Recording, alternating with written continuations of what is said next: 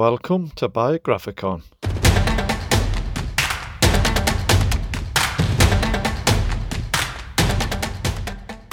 Welcome to Biographicon, the podcast series that shines a light on little known figures who played a big role in Northern Enlightenment.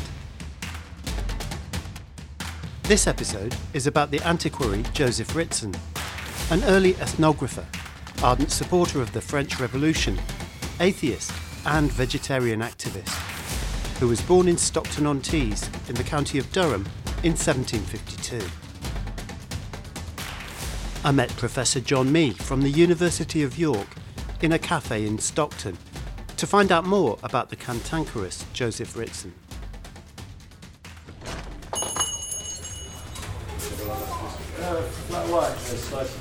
Just behind her. So I, th- I think if I had to sum up uh, in a sentence why I'm interested in Ritson, Joseph Ritson, I think it's because he's responsible for making Robin Hood a champion of the poor within English culture. So that's no mean feat in terms of national myth making. Would you say that's true, though? Yeah, I certainly think it's true. I mean, it's Ritson who really uh, starts collecting well, popular songs and ballads. They've been circulating, they're still in print, they've been in print for a long time. Uh, and you could buy them for a penny, a bit more at a market store anywhere in England. But he starts to see them as a product of a particular sort of culture that he, he sees as a culture of the people. In a way, he has a kind of theory, an idea of popular culture. And his Robin Hood is a social bandit. You know, the, the, it's a Robin Hood who is redistributing wealth around Britain. And it's no coincidence that that collection, Robin Hood, comes out in 1795, six years after the French Revolution, shortly after Ritson's started addressing all his letters, not to quite everybody who's not that darted or got arrested, to citizen and using the French Republican uh, calendar. So Ritson, you get this odd mix of meticulous scholarship insisting that these ballads, traditional ballads, aren't prettied up, that we try and find the oldest copy, but don't bring them into a sort of modern, polite literary form. And at the same time, there's an ideological agenda for him. This is a, a culture of the people that he wants to celebrate. He actually says in one of his letters, I will be tout à fait sans culotte. You know, I want all the time to separate the culture of the people. So, you know, that really is, I think, what's going on in, in Ritson's rediscovery of Robin Hood. There's that real purpose to what he's doing. I am an advocate for legitimate expressions and grammatical accuracy, both in pronunciation and orthography. I abominate all refinements and restrictions, and wish everyone at full liberty to adopt the language of Rabelais or Vervi. In short, I detest every species of aristocracy and would be tout à fait sans culotte. Uh, and Rab, I mean, Rabelais is an interesting person to be interested, famously sort of scatological, rude French satirist, and that's the kind of aspect of popular culture that, that Ritson relishes. It's to use a, a trendy modern term. He likes the carnivalesque, that celebrated the, the farting, coughing, drinking, falling over aspect of, of popular culture is, is what Ritson wants to keep in the ballad tradition, and what a lot of his polite reviewers thought was outrageous that he should leave those those things in. And you really came upon Ritson for the first time by after reading Marilyn Butler. Yeah, well, in fact, she was my she supervised my PhD. She was King Edward the Seventh Professor of English at Cambridge. You know, a big grand title, and she was a, a great person, um, very eminent person. But in all her work, from the very beginning, she saw the kind of um, revival, if you like, of English vernacular literature associated with Romanticism as a product of this provincial enlightenment, the interest of people like Ritson in a culture of the people, especially in their local culture, in dialect and things like that. For, for somebody like Marilyn Butler, uh, Ritson is somebody who deeply influences somebody like Wordsworth, who's going back to an idea of an Englishness. Now, that plays out in the period in different ways. For some people, they're trying to recover an Englishness that, that can make the basis or the core, if you like, of a national myth that's quite conservative. But for others like Ritson, there's a celebration of plurality. The idea of your locality having its own voice is really, really interesting. So similarly, he's interested in Scots and Irish and, and um, antiquities, and he had a lot of collaboration and communication with Scottish and Irish antiquarians, including uh, Burns, who he was an influence of, even though he could be quite rude about the Scots at times. He himself thought Scottish popular culture was brilliant, and he celebrated the fact that he saw its muse, the lyric muse, as he said in, in, in Scots traditional songs, was always tumultuous, was revolutionary. Uh, and so he, you know, he sees this idea of an, a British culture that's plural, that's based in local identities, and that goes all the way back uh, to a culture of the people. Enlightenment studies typically have uh, focused on the superstars, the philosopher superstars, but um, recent studies have expanded the whole idea of enlightenment, haven't they? Yes, I think that's a really good point. So, you know, once upon a time, the Enlightenment meant you know, Locke, Newton, Voltaire, Rousseau, your big hitters. Uh, but increasingly, people are saying what was distinctive about, the Enlightenment. And, and, this does include things like the encyclopedia. You know, wanted to kind of gather knowledge together and circulate it and bring more people into uh, a culture of knowledge, a knowledge economy, if you like, we'd, say now, uh, which print and the circulation print was absolutely essential. There's been a lot more work on that. Also, including thinking about figures who are enablers, which Ritson is very much a case of. The people who put people together, put ideas into circulation, make people available. Not your big geniuses who are sort of isolated lighthouses emitting knowledge, but the actual the connectivity of things, uh, enabled by newspapers, the, the, growth of reviews and journals, transport, canals, the stagecoach improving, the idea of something that knowledge was going to be uh, more and more broadly available. And that makes us look different uh, at other aspects of cultural history, like the phenomenon of romanticism. You know, literary romanticism, often associated with Wordsworth, the lyrical ballads. This is a new absolute break in culture that produces this genius. But the whole idea of the lyrical ballads is picking up on the interest in uh, the literature of the people, ballad collections. You could say that Coleridge and Wordsworth are the products of this provincial enlightenment. They start to be interested in recovering a kind of English past.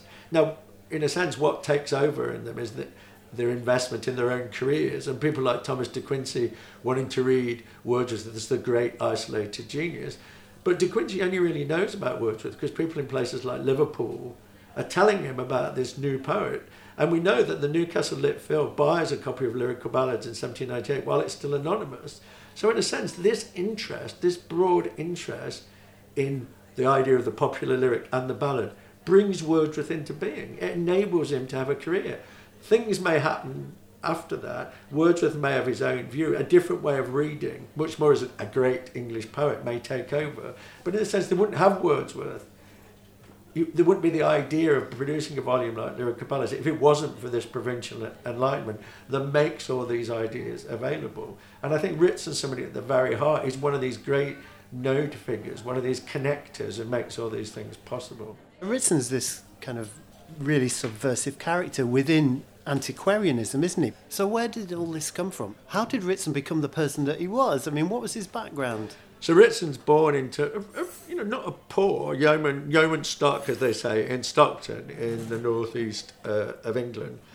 And the point about that region is that there is a provincial enlightenment going on. You know, there are newspapers forming, things are circulating, knowledge is being circulated to all parts of the country through various kinds of institutions, through improvement in transport. The transport revolution is very important to these things, as is the growth in newspapers. And from quite early on, Ritson gets a taste for the world of letters. Uh, I think facilitated, first of all, by the local uh, poet John Cunningham, who gives him contacts with the local newspapers where he starts to publish poetry. Then he gets apprenticed to a lawyer. Now, you might think, well, you know, that's a bit boring, isn't it? Conveyancing work. But conveyancing work is all about looking at ancient documents, deeds. Who owns this land? Where does this come from?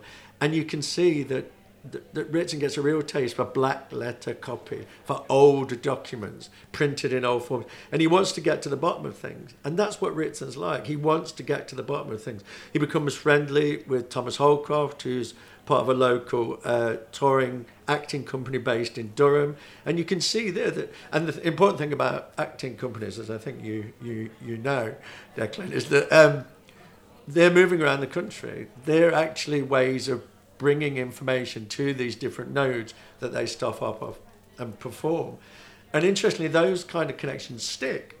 So Holcroft ends up in London, ends up a radical intellectual, still an actor and a novelist in London in the 1790s.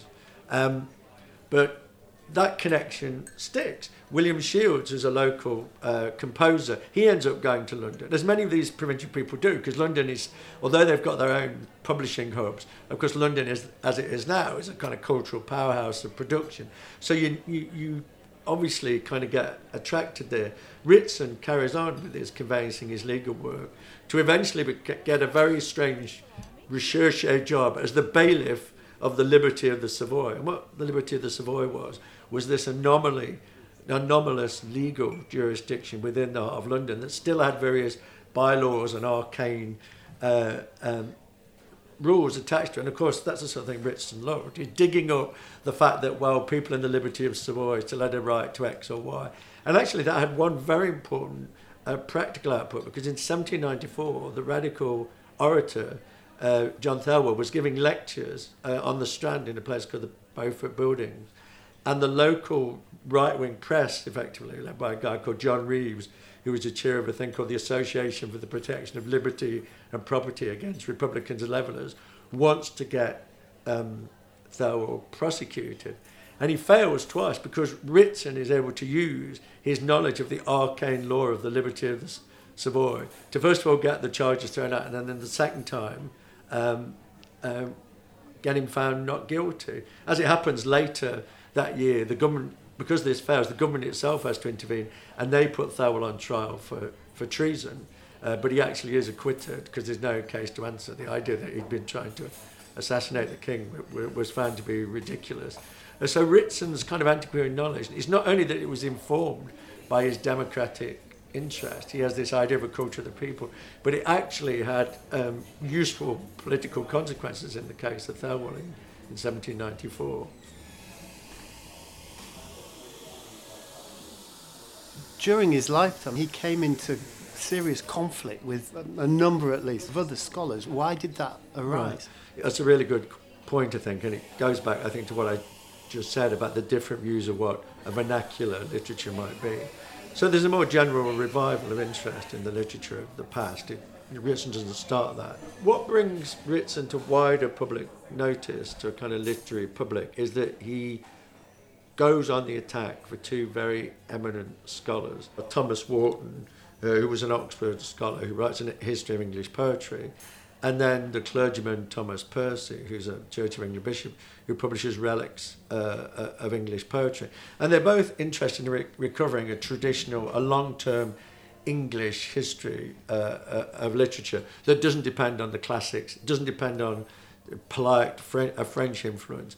But they also want to present to the public things that are made polite, that have got their rough edges, and certainly got no you know, Ritson famously publishes songs with words like fart in them, and there's no way Bishop Percy is going to do that. And they leave certain things in and leave certain things out. And um, they even have a different theory of origin. So Percy wants to claim that the ballads are a degraded form of what was an aristocratic courtly culture, so that these are, are written and sung originally by minstrels who were sort of servants of the rich. And that eventually, you know, in the Renaissance, that those minstrels would kind of become vagabonds you know, they're, they're kind of itinerants who uh, circulate a culture. But originally, they're part of this aristocratic culture. Percy presents a trickle down idea of English culture. But Ritson wants to say, no, this is the culture of the illiterate. This is a vulgar culture, and it should be celebrated as such. And that's what makes um, Ritson furious about both of them.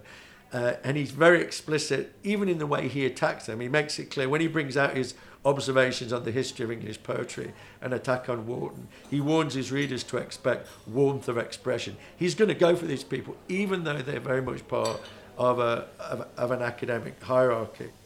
And uh, his attack on Percy, interestingly, was published by Joseph Johnson, who later was to be the publisher of Mary Wollstonecraft and Thomas Paine. So he's already developing the kind of democratic political associations that were to make him notorious in the 1790s. And that's a very important part of his antagonism to Thomas Percy, who is, as a bishop, you know, a paid official of the church and state orthodoxy. And that's what's really firing Ritson up. And for somebody like Percy is simply shocked to be attacked by some nobody like this and in this manner. That's part of what outrages Percy. Ritson wanted to leave no record behind of himself. After he died, he insisted right, he wanted no gravestone even. Yeah. He, he wasn't interested in his legacy. But Percy was, wasn't he? Or at least, didn't he sort of try and um, investigate uh, Ritson's uh, circumstances? Yeah, so there are papers in the Beinecke collection at Yale University, some of Percy's papers there. And it looks like after Ritson died, that he pays somebody who lived in Percy, uh, Ritson's building to kind of send him a report of his last days. Uh, and basically, what he builds up at the very end of the manuscript, he kind of writes. So this shows he, he died insane. So it's very important for Percy to say that, well, you can't take Ritson seriously because he was insane. He was always insane. That's what. And so he basically pays informers to, to kind of find a version of Ritson's life that was so he was burning his manuscripts at the end. He was going crazy. He's confined in a, in a mental institution. But it's very important for Percy to try and tell that story, to claim that well, right the way back in the 1780s, only a mad person could have had these ideas. Only a mad person could have been a vegetarian, as Ritson was, could have believed that, the, that a culture of the people was worth studying and celebrating, could have held his political ideas. So Percy wants to save his reputation as a polite man of letters by showing that um, Ritson is not only a scurrilous, not only a dubious radical, but is actually out of his mind as well. Godwin writes an obituary for him. Incredibly flattering, really, and basically he says he's the greatest antiquarian of the period. And yet, he was never allowed to join the club, was he? He was rejected at least twice, I think, from when he tried to join the Society. Yeah, well, for the reasons I think we've been we've been talking about, there is a society of antiquaries where a, lot of clergymen are kind of ferreting around because it's it's in churches that a lot of these records are held. So there's a lot of clergymen ferreting around, finding out about the English past. But there's always this sense that there's sort of grubby.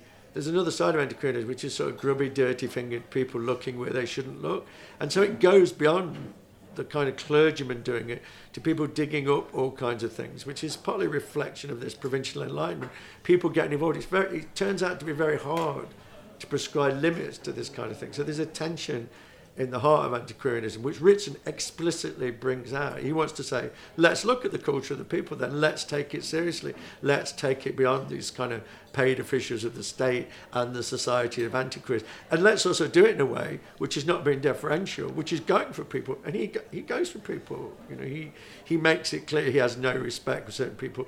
And he's fairly rough uh, um, and points out not only that he doesn't like clergymen in the present day, but that the, the tax he collects, for instance, in the Robin Hood collections, don't like clergymen either back then. So he was um, socialising, associating with a whole range of radicals in London, wasn't he? He is. Yeah, an, interesting source for finding that out is Godwin's diary, which you can see online. And William Godwin is probably the best known intellectual radical, kind of middle class intellectual radical. He himself has come from East Anglia. He's you know, he's a product of a, a provincial enlightenment who's moved to London. And he himself um, sets up this kind of social world where these people, whether they're originally from London or they've been drawn in, meet. And Ritson appears there a lot. And notwithstanding the, the way that Percy tries to present him as, as a crazy, it's clear that Ro- Ro- uh, Godwin, who has a reputation of being extremely rational, saw a lot of him. They socialise, they talk about ideas. Uh, we know that uh, Godwin's novel Caleb Williams, which was probably the most famous radical novel of the, the 1790s, uh, he, he helped with the editing of that. Um, and this could be quite knockabout. I mean, Holcroft wrote a novel which which satirised some of Ritson's vegetarian views. But it was a culture where people could tease each other, they could play with each other. Another figure, very, very interesting figure in this culture, is the uh, the Welsh antiquarian and radical called Edward Williams, who renamed himself Iolo Morgannwg, and who published collections of some of which were forgeries of, of traditional Welsh poetry. He, he wants to present uh, an idea of Welsh culture as its own vibrant, autonomous thing against an idea of a kind of official English culture of church and state. So, so Ritson's very much at the centre of this hodgepodge of rediscovering a more democratic, open kind of culture, who are all being drawn to London as part of this melting pot. And in terms of a northeast connection, um, he's also an associate of uh, Thomas Spence. Yeah, so the radical Thomas Spence, who who is responsible for setting up one of the two most popular cheap magazines that circulating radical ideas. Spence produces um, this journal called Pig's Meat because famously because a conservative um, MP Edmund Burke had dismissed uh, the people as the swinish multitude. Uh, uh, Spence sets up this radical magazine, and we know that uh, Ritson has contact with him. May, and it seems like uh, Ritson even provided songs written by his nephew and other people who are back in the Northeast for Spencer's magazine, and certainly for the other magazine that was re- reaching a similar audience, which is um, Daniel Isaac Eaton's Hogwash, which, which had its title for the same reason. It's another allusion to this swinish multitude idea. The Attorney General has prepared no less than three indictments against Eaton for his hogswash and a fourth against poor Spence for his pig's meat, so that these two worthy swineherds seem to have brought their hogs to a fine market. I have not yet seen the latter, but Eaton's daughter informs me that he has long made up his mind for another imprisonment. So Ritson's in the thick of it, and he certainly seems to have keep his northeastern connections. He sends stuff back to his nephew, who's still, I think, in Stockton. He tells him, you know, the next York coach will bring bring these things to you, uh, or he says you can find these things in the bookstop bookshop in York. Um, and are, the letters are quite funny because his his nephew sent him seven quid for these 12 books and pamphlets, but one of them's missing. So Ritson has to try and. So there's a lot of just the, the nitty gritty of sending information, sending printed materials back up north where they'll circulate and enter this, this kind of culture of a provincial enlightenment. Ritson devised his own uh, forms of spelling, didn't he? Not unlike Thomas Spence. So, um, is there a, an association between them? I think they're both. I mean, it's famous thing about English spelling that it's not very phonetic, and you know, it, it, it's a when you're learning English, it's a system that's hard to get in. And for people like Spence and uh, Ritson, it would have been seen as a barrier to popular education. You've got to learn all these sort of arcane ways of doing things rather than reflecting the way people thought. So they both try and develop an orthography which is more democratic, if you like, because it reflects the way people speak. It's it's a phonetic uh, spelling system. And he and he assists um, northern antiquarians and town and writers of town histories, doesn't he? Yeah, he's, he was very. I mean, although he has this reputation for being cranky, and you know, he liked controversy. He he he thought that people, you know should be able to give and take uh, in quite a, a, um, a, strong way. But he was always collab- willing to collaborate, even with people actually didn't agree with politically. So Walter Scott, from the other side of the political divide, really treasured the fact that Ritson would not stop to get to the bottom of the materials he was working with. And also the generosity with which he, he circulated material. So he did send stuff to Scott. He was very, very generous in putting things into circulation, in living these principles of a provincial enlightenment of putting knowledge into circulation and sharing stuff. So he was always providing people information. And, there's a side of him that's extremely pedantic, but he wanted to find out the truth. He's always trying to find what is the document behind this myth. What's the furthest back we can go to this idea? You know, uh, what is the basis of the Robin Hood myth? It may be a myth, but what's it based on? Even if it's a myth, it's based on an idea that people thought in this way and wanted to celebrate it. So he's all the time trying to get back to the raw, um, the rough, raw version of things that's the oldest we can find, and not trying to pretty up something that makes the local region seem respectable in the ideas, in the in the eyes of polite culture at the time. I think in this kind of post-truth culture that we're in right now, Ritson's quite interesting because he seems actually really obsessed with finding out the facts. The facts are, are primary. And he, he even advises his, his nephew to read Tories, that is, to read, you know, people who are absolutely, you know, he's absolutely politically opposed to. But he says that no, they actually, at least, you know, they write honestly. Always prefer Tory or Jacobite writers. The Whigs are the greatest liars in the world. You consult history for facts, not principles. The Whigs, I allow, have the advantage in the latter, and this advantage they are constantly labouring to support by a misrepresentation of the former. So truth is a really important factor to him, isn't it? Yeah, so he, he is obsessed with truth. He goes to great lengths to procure and to put back into circulation the oldest version or to find out where does this idea come from. So sometimes when he's rude about Scottish Anglicanism, it's because he sees them wanting to perpetuate kind of versions of their country that they prefer rather than going as far back as they can. I dread a Scotchman bringing ancient verse. And he, he, he, he can be extremely robust about those things. But at the same time, he thinks Scottish culture is fantastic and has a, in a way, more impressive lyric culture than, than English popular culture when it comes to sort of rebelling against depression. He wants to celebrate that, but he wants to find, he wants to go back as far as he can to find out the correct version of that. I am now employing myself very busily in researches after the Celts, the Picts, and the Scots. People, I dare say, you give yourself no concern about.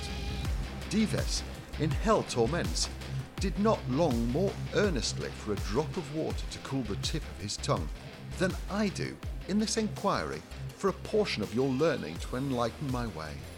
I am quite sick of the modern writers of ancient history who think to make amends by their fine language for the total want of industry, truth, and candour. And that also translates into his politics. He's very sceptical about the Hanoverian re- regime, the idea of the Glorious Revolution and the kind of Whig settlement that dominates the 18th century, that idea of English liberty, because he says that's just based, based on uh, a false assumption of the rights of the Georges to be on the throne, you know, and so and uh, I think it's become a cliche about Ritson that he's somebody who was a Jacobite who becomes a Jacobin, but he was a Jacobite because he thinks there's no legitimacy, there's no truth at the basis of the Hanoverian regime, and I think actually one of the first things he published was a broadside in 1778, which was called The Descent of the Crown of England, which depicted the British succession as false and the glorious revolution, as he puts it on the broadside, is replete with treachery. And he becomes a Jacobin because he sees he wants a kind of culture that tells the truth about things are that doesn't make culture pay lip service to those in power. Yeah. So, but, but true. But he will also call out things that he that he thinks are in political sympathy with him if they don't really have the antiquarian basis that he values so much. So those two things twin drivers that sometimes in conflict for him as well. But that idea of a culture of the people and the idea of getting to the truth of it as much as possible. Yeah, I mean, he, he says about Holcroft, he becomes a little disillusioned with Holcroft, doesn't he, when, when, it, when the trials are taking place and so on. He's, he starts to think maybe Holcroft's grandstanding, really.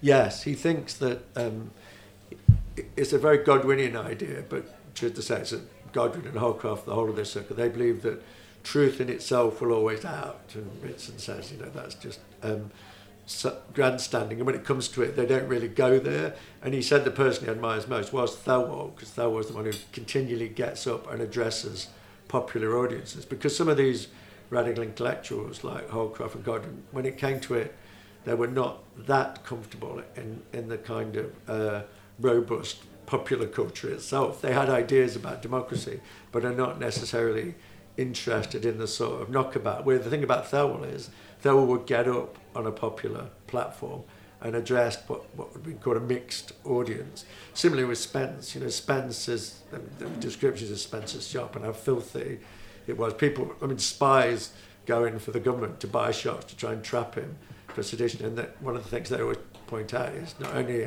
how disgusted they are with the ideas of circulation, but that it's filthy and disgusting. So um, Ritson was a bit sceptical about some gentleman radicals, if you like, or polite radicals, who he thought tried to place himself above uh, the culture of the people in the name of truth, as they would have seen it. After visiting Paris in 1791 with his friend, the composer William Shield, Ritson adopted the Republican calendar and began to address his friends as citizen in his letters. The correspondence with his nephew particularly reveals the development of his political position. In a letter written in January 1794, he describes the portraits on the walls of his Gray's Inn chambers. The excellent author Rousseau looks down upon me. On the other side of the fireplace hangs the sarcastic Voltaire, while the enlightened and enlightening Thomas Paine fronts the door. Which is probably the reason, by the way, that scarce anybody has entered it since he made his appearance. While many withdrew their support for the French Republic once the terror started in 1793, Ritson became increasingly committed and certain that revolution was coming to England. Can you give us a, a um, just for, for perhaps people who might not be as familiar familiar with it? Can you give us a, a broad picture of, of the political circumstances in the 1790s? So I think one of the interesting things about the 1790s is that um, a lot of things that people thought were going to happen in terms of this provincial enlightenment, if you see what I mean, that there was going to be a broadening of access to education. There was a sort of assumption about a liberalisation of culture and that there would be reform and extension of the franchise. Once the French Revolution happened and the authorities get scared, a lot of the things you could say in 1785 you could no longer say. And if you like, culture goes into reverse. It starts to be policed much more carefully.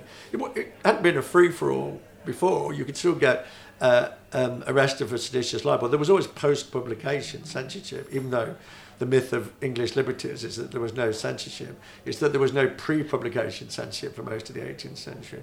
So once the French Revolution gets underway, writers, intellectuals, if you like, people are doing the sort of thing that Ritson's are doing, that they'd happily done are suddenly having to be much more careful about what they say. There are spies and informers, and Thelwall writes a lot about the role of spies and informers. We know there were spies and informers at his lectures. Uh, it's one reason Ritson uh, he's been very brave when he starts to address his correspondence to Citizen, etc., etc., because people's letters are being opened by the post office, and it's clear that he, he's aware that some of his correspondents, some of his antiquarian correspondents, are a bit anxious about this. So that things that had been the people had been uncomfortable with in the 1780s, if you like, that clearly had a politics, but you could get away with in the 1790s. Suddenly, that's a much tighter thing. You're called out more, and you may even be arrested and put on trial, as Thelwall was, as Spence was, and indeed as Daniel Isaac Eaton. They were all arrested and put on trial at different times for publishing um, seditious libels, as they, as they were seen. And there's a there's a sort of marked change, isn't there, in the 1790s, following events in France.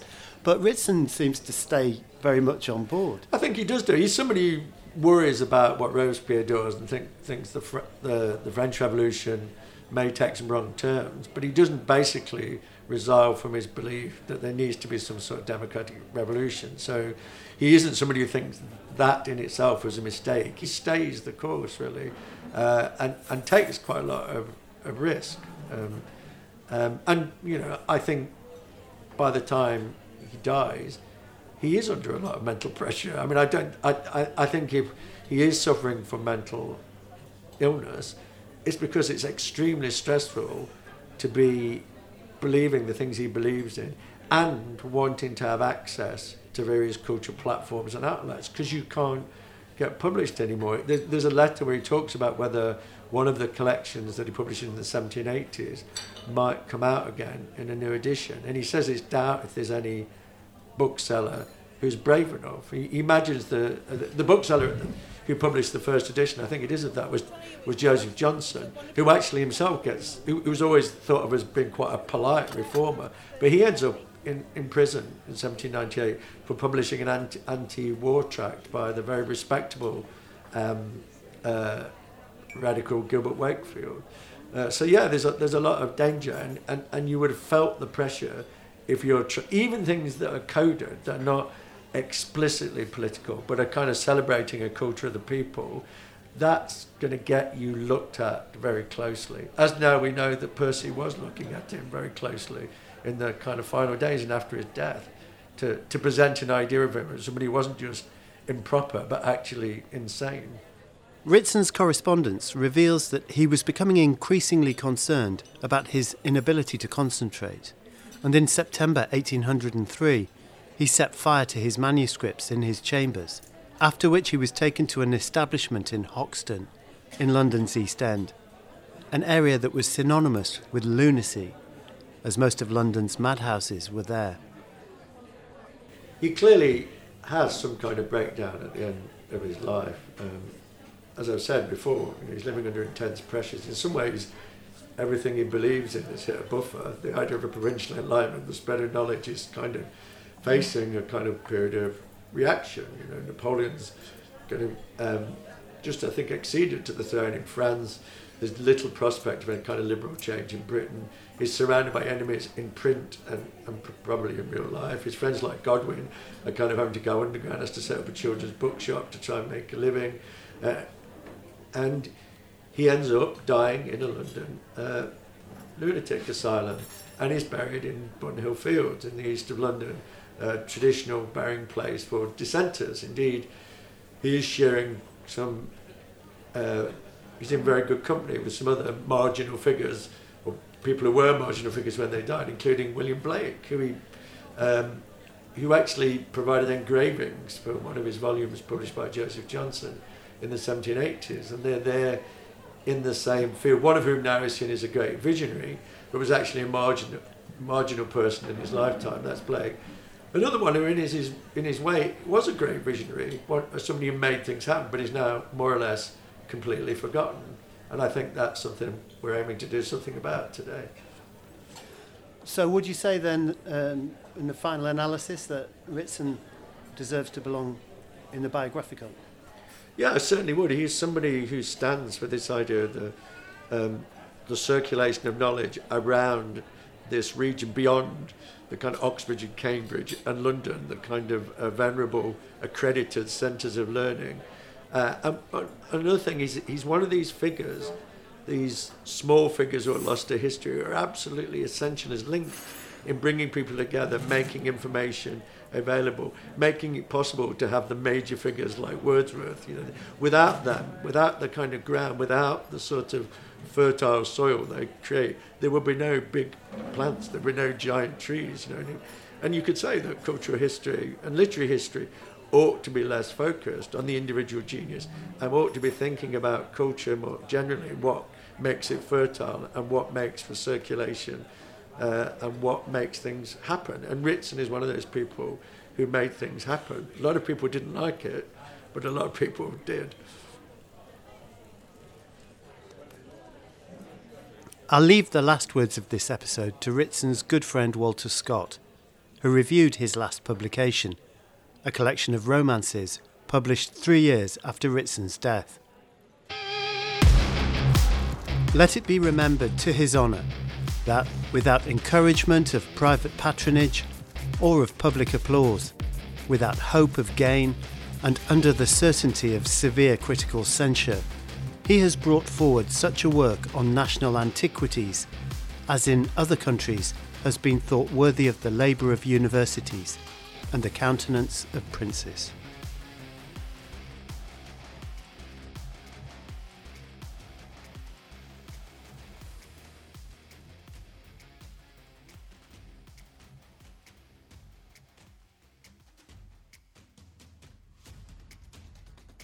By separating into one biographicon this peculiar class of lives, a philanthropic emulation would be excited, a debt of social gratitude would be discharged, a trophy to patriotism would be erected, and an instructive knowledge of the present state of nations and the gradual concatenation of intercourse would be diffused.